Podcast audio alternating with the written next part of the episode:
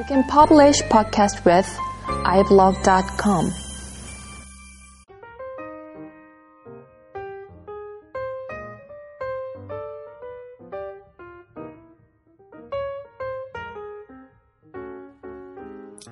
안녕하십니까. 소프트웨어 엔지니어링 다이제스트 50번째 시간입니다. 요즘에는 거의 올빼미형 인간이 되어가고 있는 것 같습니다. 올빼미 인간도 괜찮죠? 그렇죠?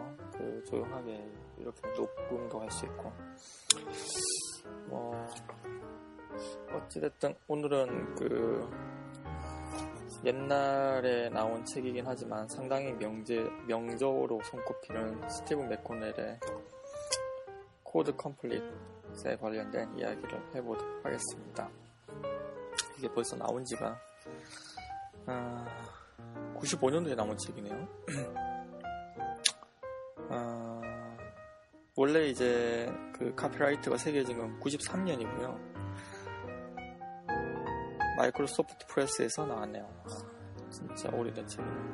국내에서 이제 번역이 된 거는 역자가 이제 김준호, 나윤석, 배상수 님이 번역을 하신 2002년도 판이 있네요.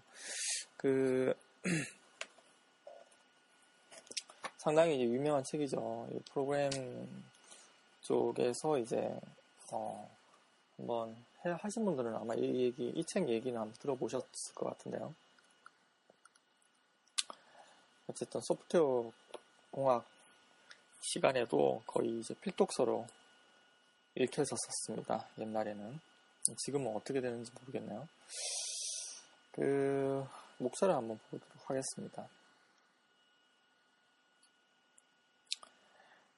소프트웨어 컨스트럭션의 소개, 초대 1장이 있고요. 2장이 프로그램 이해를 돕는 비유, 3장 컨스트럭션의 필요 조건, 4장 루틴의 작성 단계, 5장 구급 루틴의 특성, 6장 프로그램들의 모듈 선호, 7장 컨스트럭션의 고급 설계, 8장 데이터 작성, 9장 데이터 명의 효과, 10장 변수 사용 시 일반적으로 주의해야 할 사항, 11장 데이터의 기본형, 12장 복합 데이터형, 13장 직렬 코드의 구성, 14장 조건문의 사용, 15장 루프의 제어, 16장 특이한 제어 구조들,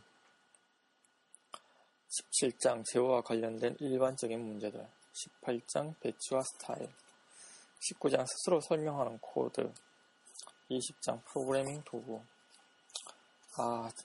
정말 많네요. 기타 이제 뒤에 가면 이제 유닛 테스트도 있고요. 재검토 리뷰 있고요.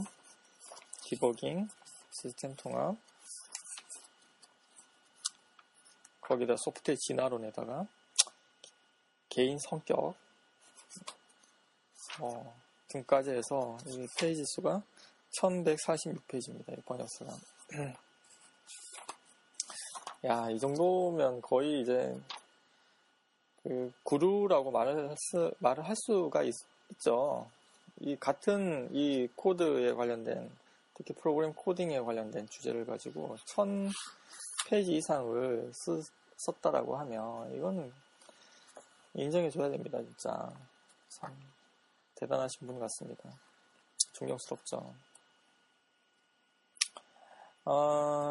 이 책에서 이제 처음에 책을 넘겼을 때 재밌는 비유가 나옵니다.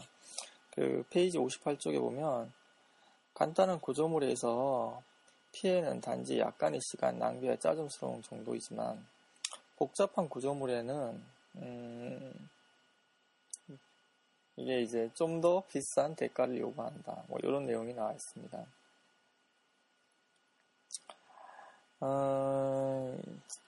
이게 이제 의미하는 바가, 실제로 여기는 이제 컨스트럭션이라고 얘기를 했는데요. 프로그램을 임플리먼테이션 하다 보면요. 정말 많이 느끼죠. 여기 보면 실제 예로 이제 카퍼 존스는 75만 줄의 시스템은 기능 스펙에 대한 약 6,000페이지 정도의 작업이 필요하다라고 이야기한 그 참조 부분이 있습니다.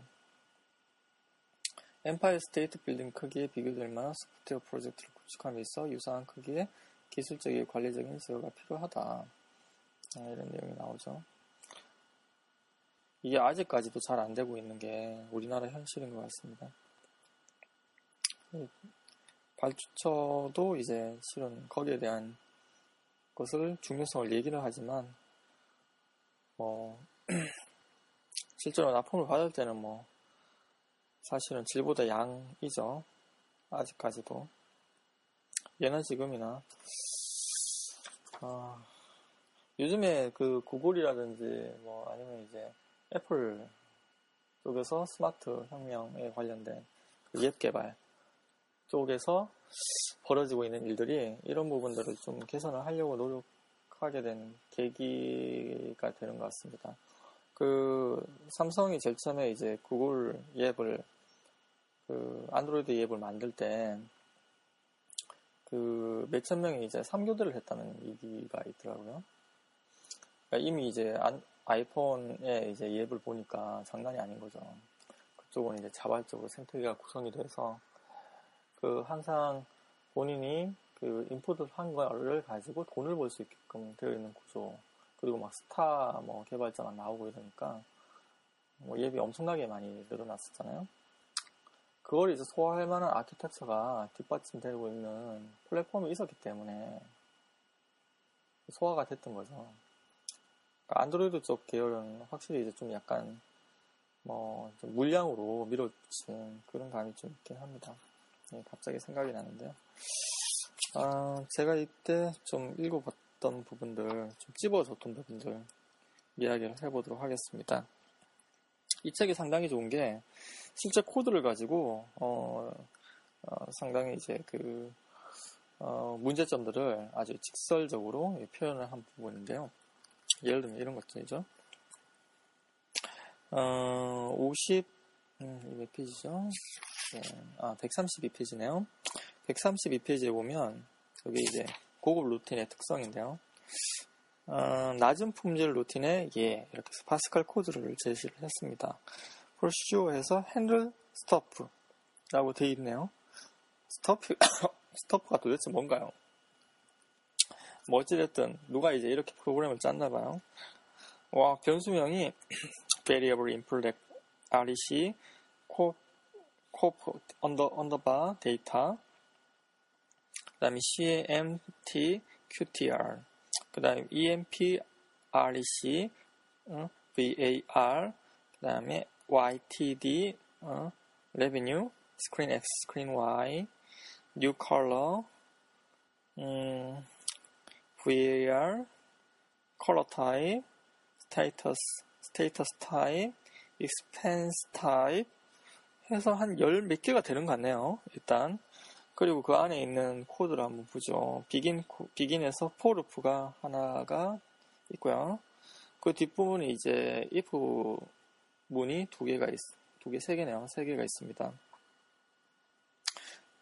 코드 내용은 코드 라인 LOD는 그렇게 그 긴 코드가 아닌데 상당히 이제 좀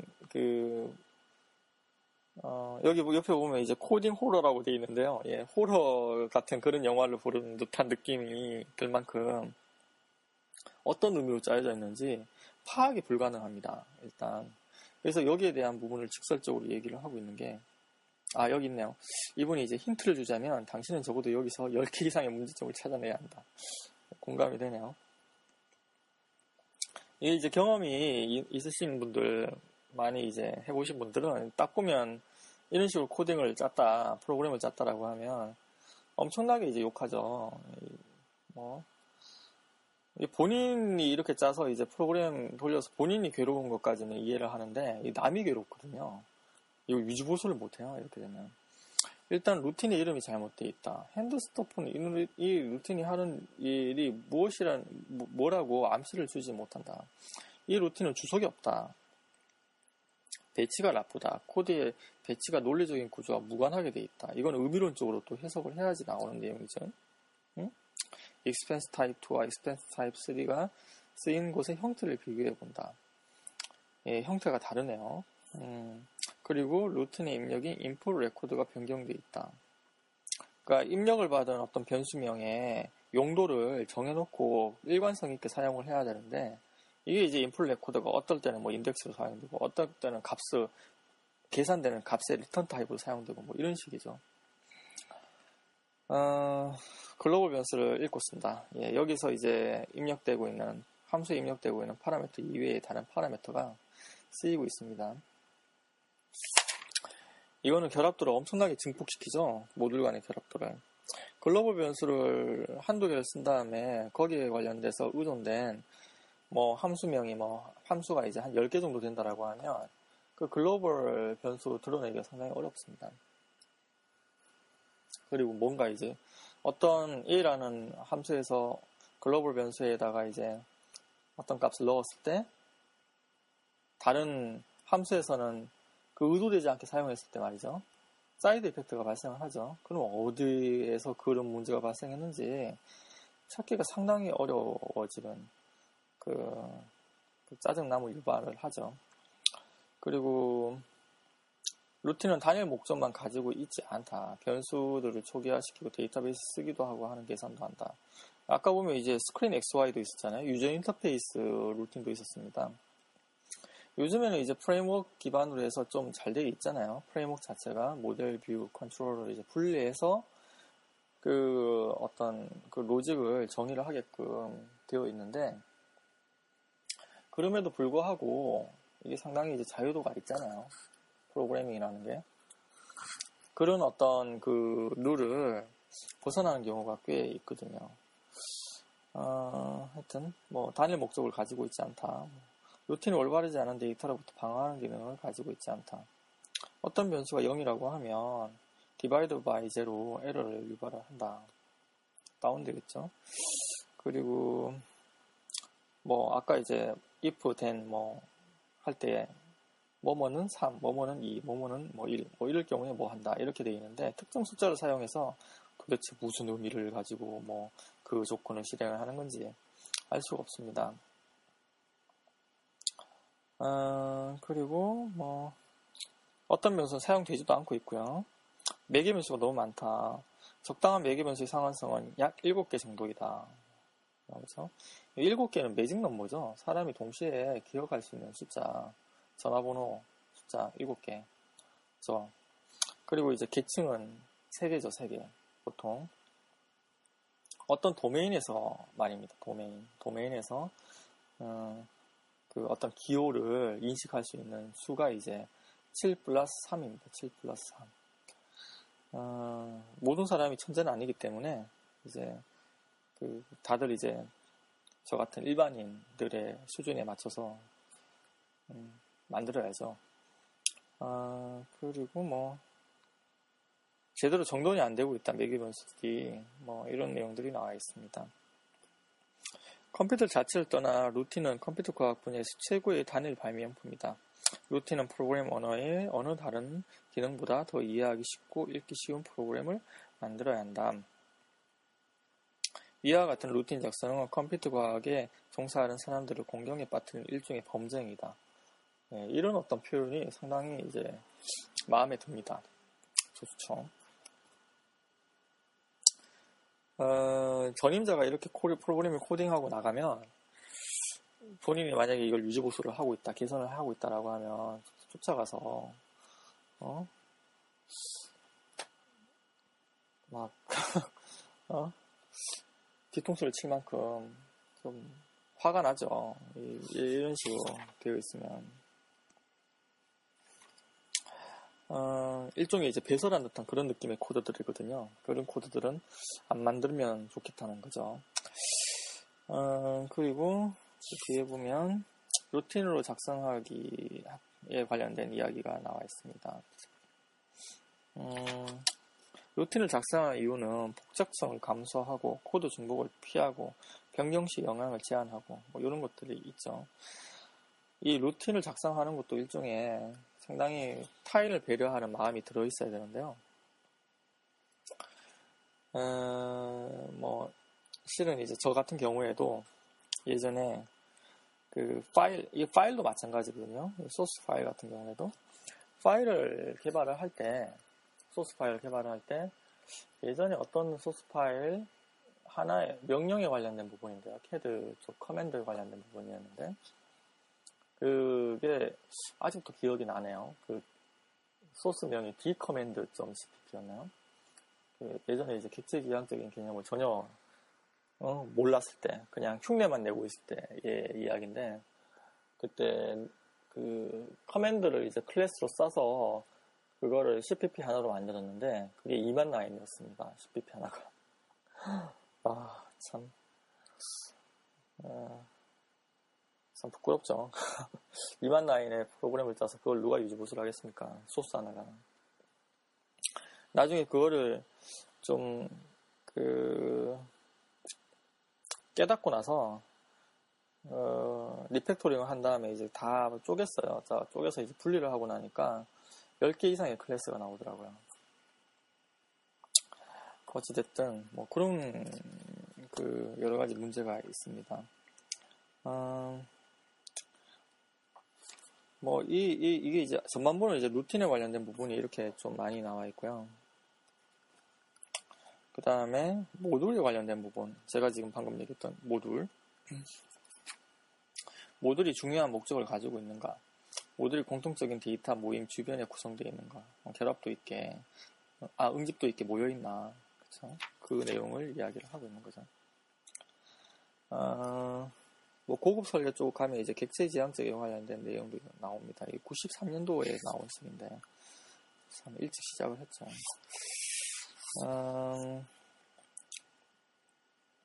일반적인 방법론에 대한 내용들이 쭉 나오는데요. 방법론을 147페이지에 보면 구조적인 방법, 정보 은닉 개발에 대한 방법, 객체 지향적인 방법, 뭐 이런 것들로 이제 시각적인 부분이 어떻게 다른가 이야기를 하고 있고, 그 다음에 나온 얘기가 이제 타코마 다리, 심각한 이제 구조적인 문제가 어떤 사건을 유발하는지 관련된 사례가 나와 있습니다. 타코마 다리 같은 경우에는 유명하죠. 이게 설계를 잘못해가지고 다리가 무너져 내렸습니다. 얼마 안 돼서요. 어쨌든 뭐 그 소프트웨어를 구현을 하는 아키텍처를 디자인해서 구현을 하는 거랑 그 다음에 이제 그 건설 쪽에서 디자인을 한 다음에 구현을 하는 거랑 묘하게 메타포가 매치가 돼서 이런 비유가 꽤 많이 있거든요. 특히 이런 대가들 분들 같은 경우에는 건설 쪽의 사례를 많이 활용을 하더라고요. 건설은 상당히 오래 가죠. 한 30년, 40년 이상 한번 지어놓으면 오래 갑니다. 그래서 이제 엔지니어링을 할 때 미리 다 시뮬레이션을 하죠. 구조적인 부분들. 무너져 내리지 않을까부터 시작을 해가지고. 여러 가지 뭐 사회적인 문제까지 다 검토를 한 다음에 시공을 합니다. 그렇지 않은 예를 얘기를 하고 있는 거죠. 그리고, 설계는 이제 경험적인 과정이다라는 걸로 이제 설계에 관련된 중요성을 얘기를 하고 있는데요. 다이아그램. 도식은 또 다른 강력한 경험적 도구다. 하나의 그림은 1000단어와 맞먹는 효과를 가진다. 라고 해서 설계의 중요성을 이야기를 하고 있습니다. 뭐, 설계하는 케이스가 별로 없죠. 설계하고 코딩하는 케이스가. 어찌됐든. 그리고 이제 문제 해결에 관련된 내용도 나옵니다. 이런 거 보면 이분이 상당히 잡학다식한 것 같아요. 문제의 올바른 이해, 계획의 고안, 계획의 실행, 뒤돌아봄, 뭐 이런 프로세스를 거쳐라, 뭐 이런 내용을 하고 있고요. 아, 상당히 많네요. 지금 이거 뭐 그냥 간단하게 얘기만 하는데도 아직까지 270페이지? 뭐, 정도밖에 얘기를 못하고 있습니다. 뭐, 어찌됐든, 이 코드 컴플릿 같은 경우에는 거의, 프로그램에서 이제 소프트웨어 개발할 때 명서가 한 10권 정도를 추릴 수가 있다고 봅니다, 저는. 네, 그 중에 한 권에 들어갑니다, 이 책은. 한번 꼭 보시는 게 아무래도 이제 건전한 개발 문화를 위해서라도 꼭 보시는 게 좋을 것 같습니다. 주변에 일하는 사람과 그 사이도 이제 돈독해집니다. 이런 식으로 코딩하면. 다음에는 코드 컴플리트에 관련된 좀 더 좀 깊은 얘기를 좀 나눠보도록 하겠습니다. 예, 오늘은 이 정도까지 하도록 하겠습니다. 다음에 뵙겠습니다. 감사합니다.